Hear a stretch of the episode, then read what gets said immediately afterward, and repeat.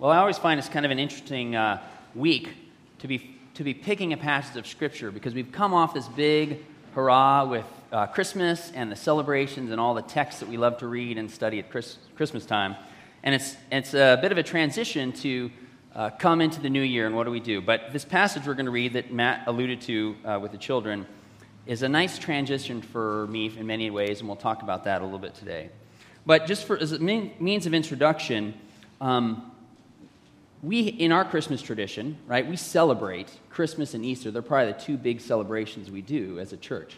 But the reality is that um, these Christmas stories and the passage we're going to read today are all a prologue to the life and the ministry of Jesus as recorded by Luke.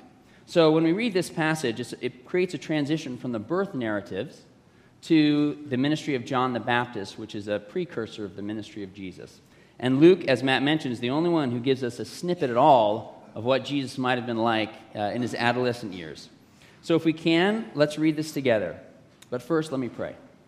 God, we do thank you that you have given us this great passage in Luke that gives us a little picture and a glimpse into a small portion of Jesus' adolescence. And God, I just ask that you would open our eyes, open our minds, our hearts, all aspects of us to this text uh, so that we might draw closer to you and that the Christmas story could be even more meaningful to us today. It's in your name that we pray. Amen. So this is from Luke chapter 2, verses 41 through 52. Now, every year, Jesus' parents went to Jerusalem for the festival of the Passover. And when he was 12 years old, they went up as usual for the festival. When the festival was ended and they started to return, the boy Jesus stayed behind in Jerusalem, but his parents did not know it.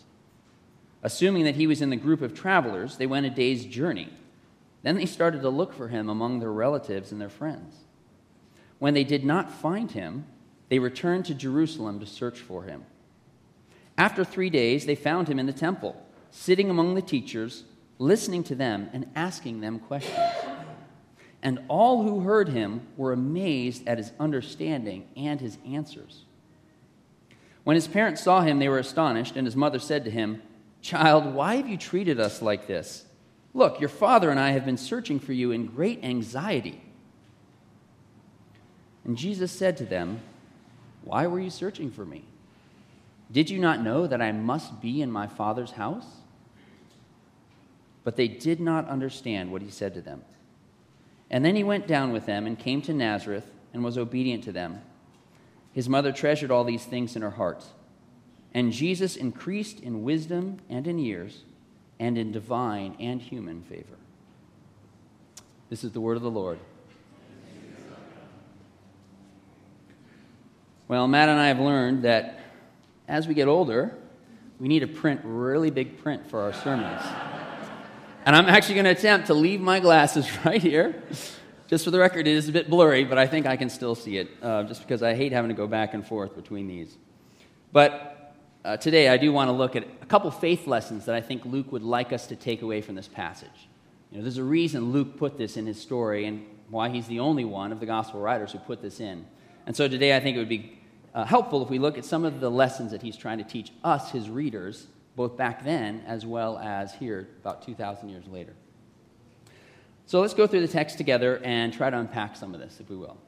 So I'm going to start with the beginning in verse 41. Every year, Jesus' parents went to Jerusalem for the festival of the Passover. And when he was 12 years old, they went up as usual for the festival. So there's a lot packed, packed in two, these two verses here. But the first faith lesson is this. Papers don't fall off. Didn't tell me about that. a little bigger thing. The uh, first lesson is this that Jesus and his family were devout Jews. Okay? They were faithful followers of Judaism.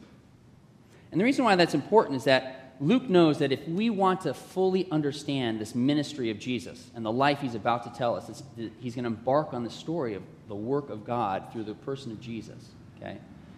We're going to understand this better if we understand that Jesus saw himself as part of this bigger tradition, as part of this history of God interacting with the Jewish people. And Jesus wasn't trying to do something different although it ends up sort of being that way over time, Jesus saw himself as the fulfillment of what was going on. In fact, in Matthew, and uh, the gospel writer puts it this way when Jesus says, I have not come to abolish the law, but to fulfill it. And in, earlier in Luke, we see that there's many parts of um, both Hebrew prophecy.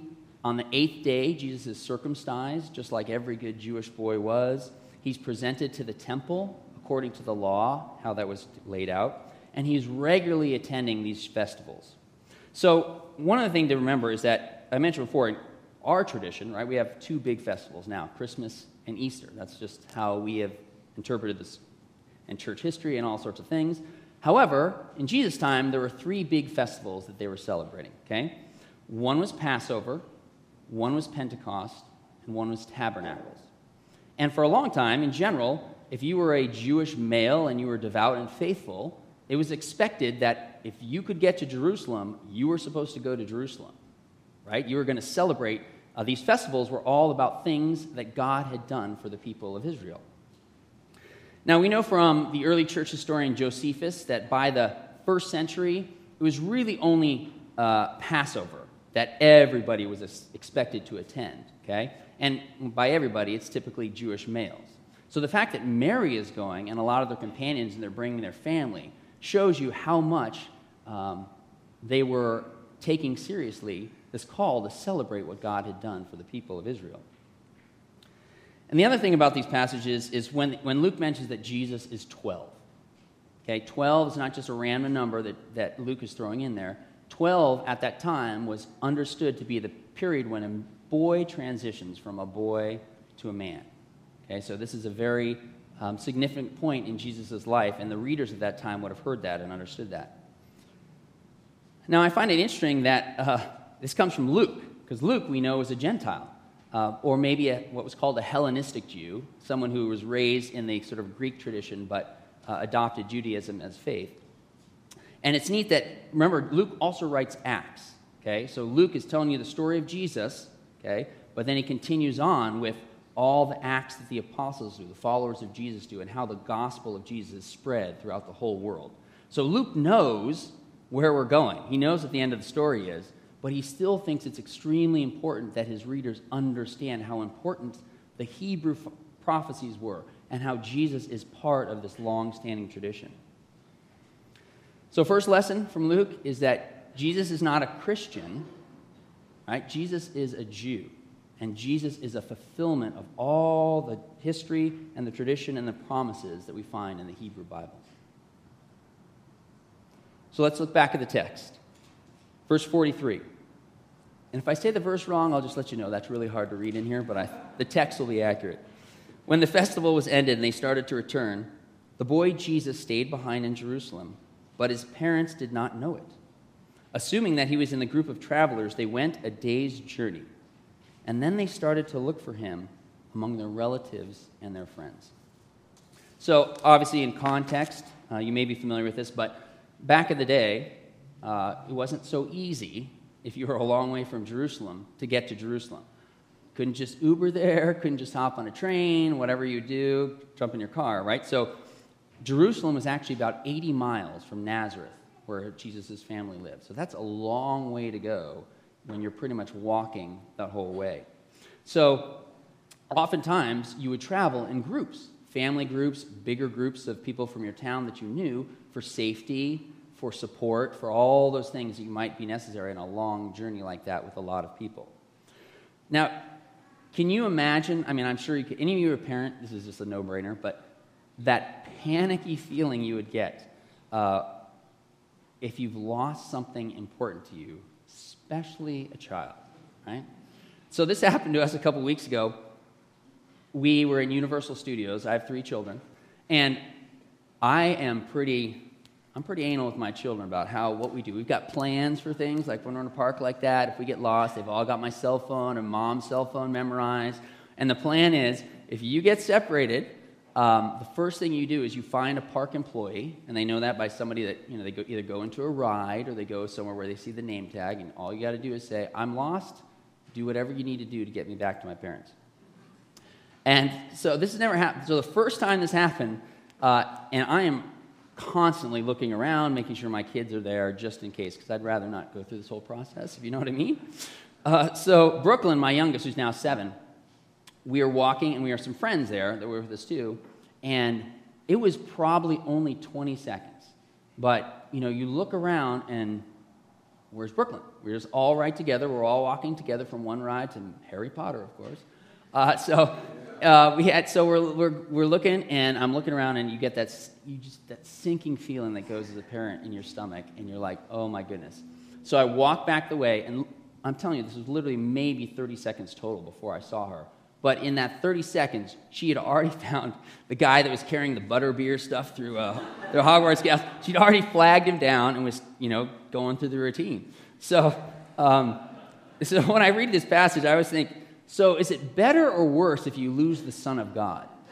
Like, is that, is that like more stressful as a parent because you've lost Jesus? Or do you go, well, it's God, He's going to forgive me and He loves me and all this stuff? Uh, but you can imagine, you can see what that, that angst would be. Any parent, or any, even if you're not a parent, if you lose something really important to you, you know what that's like and you get a sense of what they're going through. So they get back and they find him. And when they, didn't, well, they, when they did not find him, First of all, they returned to Jerusalem to search for him.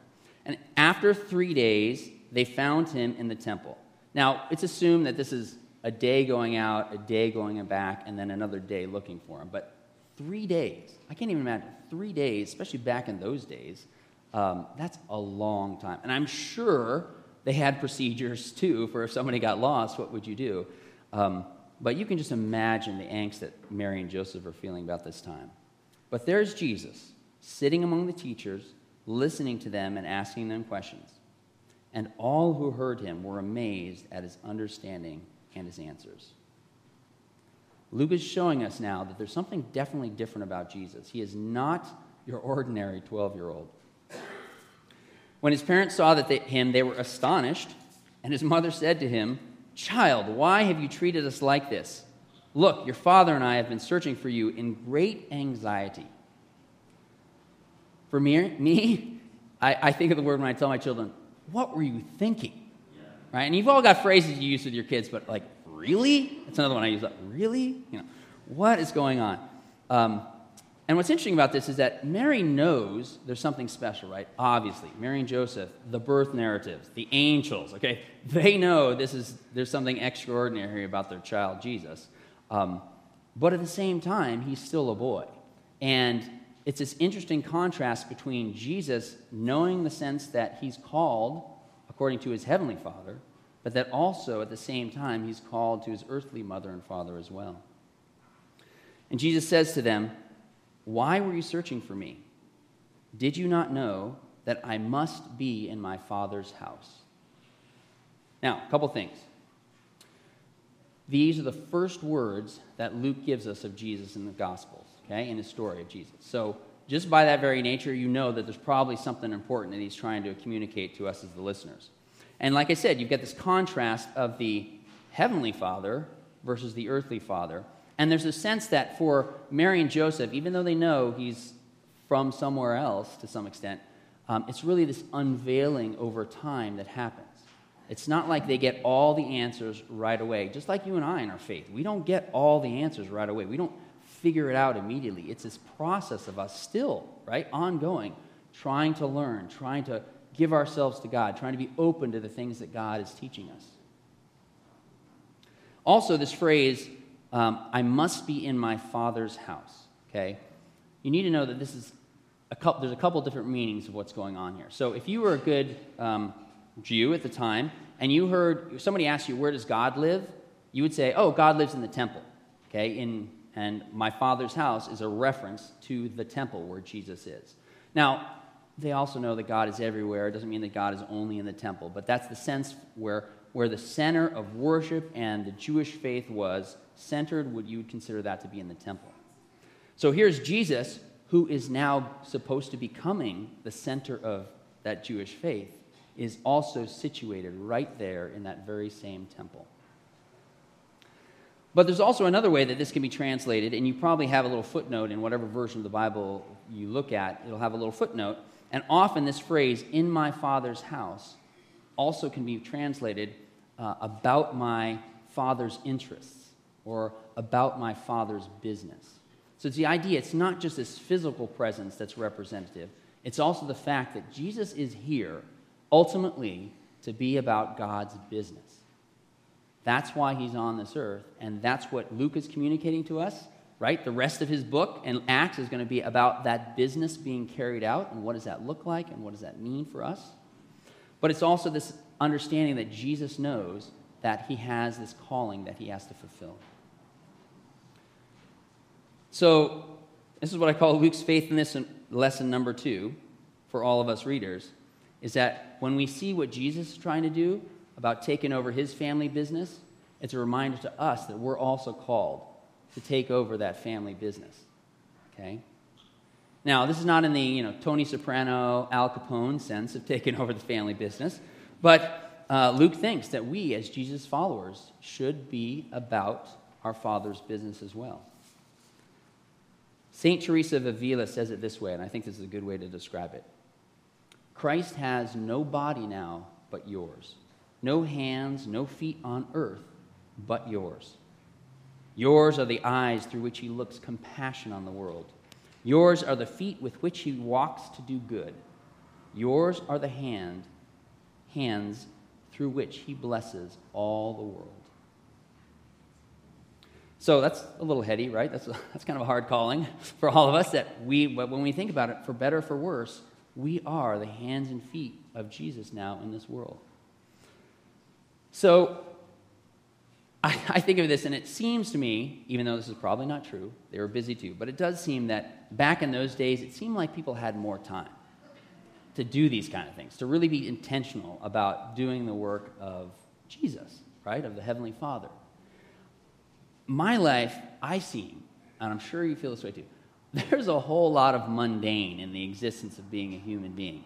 Whether it is trying to get your kids up out of bed in the morning and then make their lunches and then getting to school on time and then getting to the office and then somebody picking them up afterwards and then washing the dishes and doing the laundry and all these things. There's a lot of mundaneness to me, I feel, as I try to live out this calling. But we can try. Right? We can try, and in the midst of all that, I think there's ways that we can think about what does it mean to be followers of Jesus? What does it mean to try and be about Jesus' business, especially as we think about it post Christmas? Maybe there's one area in my life, one area in yours, that maybe God's been bringing stuff up to you about, whether it's about family or work or people you want to spend a little more time trying your best to love them. Maybe there's one area for you and I uh, this Christmas season that we can think, where we can really try to be more about, more intentional about carrying on our Father's business. Then returning to the text in verse 50. But they did not understand what Jesus said to them. And then he went down with them, and he came to Nazareth, and he was obedient to them. And his mother treasured all these things in her heart. I like to notice that despite um, having this higher calling, right, our text implies that Jesus still knows he has a human family too. And Jesus knows that he's got an obligation to be true to his earthly family just as much as he does to his heavenly Father. And he's got to somehow live in the balance of that. And then Luke ends with one sentence that pretty much encapsulates the next 18 years of Jesus' life and his story. And Jesus increased in wisdom and in years and in divine and human nature. I got to be honest, I look in there, I go, what else happened, right? There had to have been something of interest in those 18 years, um, but we don't know. Um, and it's okay that we don't know, because Luke at least wants to convey the importance of this one story and why he thought it was important for all of us as his readers to know. And the faith, the, the third lesson that I, I drew from this text, um, and I phrase it this way looking at how Mary responded to what was going on, I call it respond like mom. Okay? Respond like mom. Verse 51, Mary treasured all these things in her heart. By the way, I bet she was still kind of angry. Okay? She, I bet she was still kind of angry, thinking, what else am I going to have to deal with with this godly guy?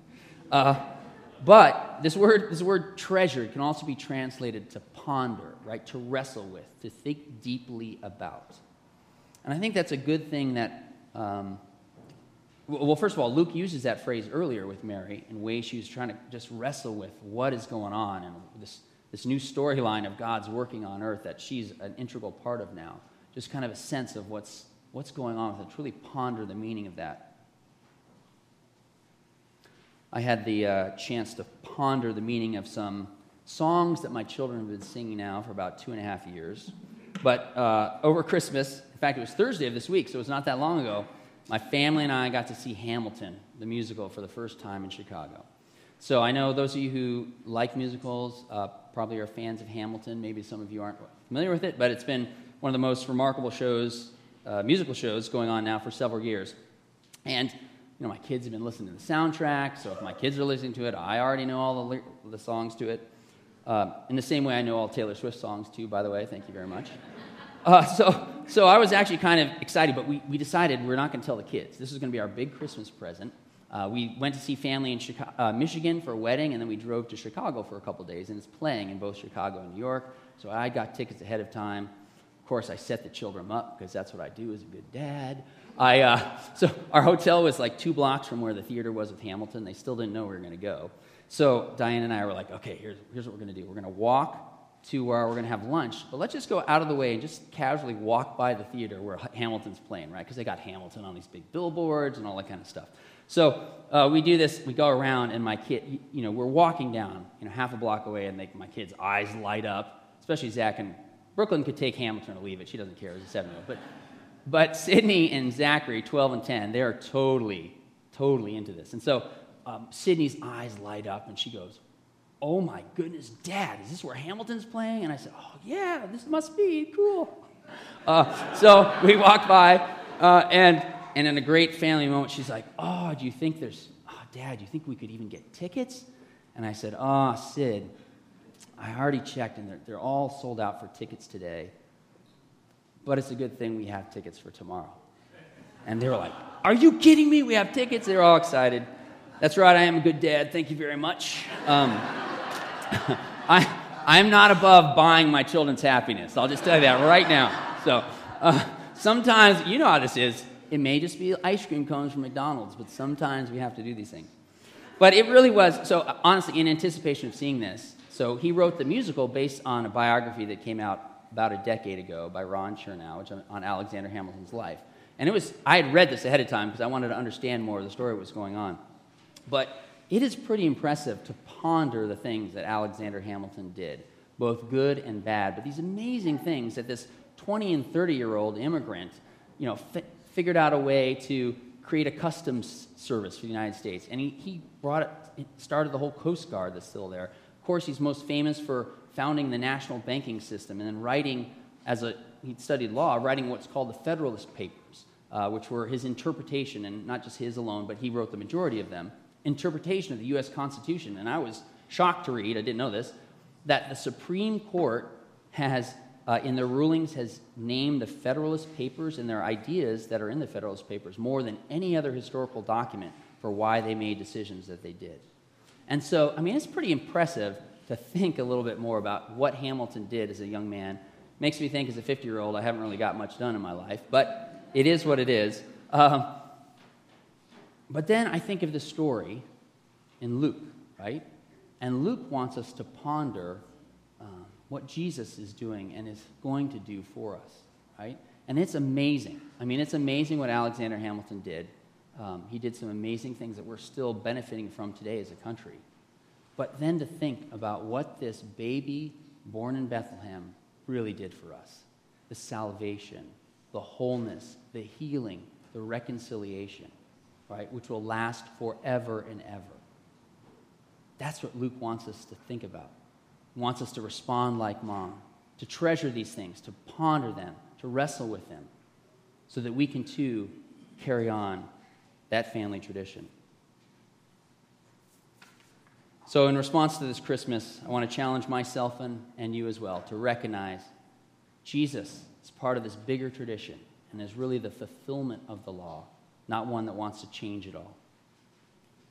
That we ponder what does this mean? What does this mean for us 2,000 years later? You know, what is God trying to do with us? And that to whatever extent we can, we do our best to take over the family business.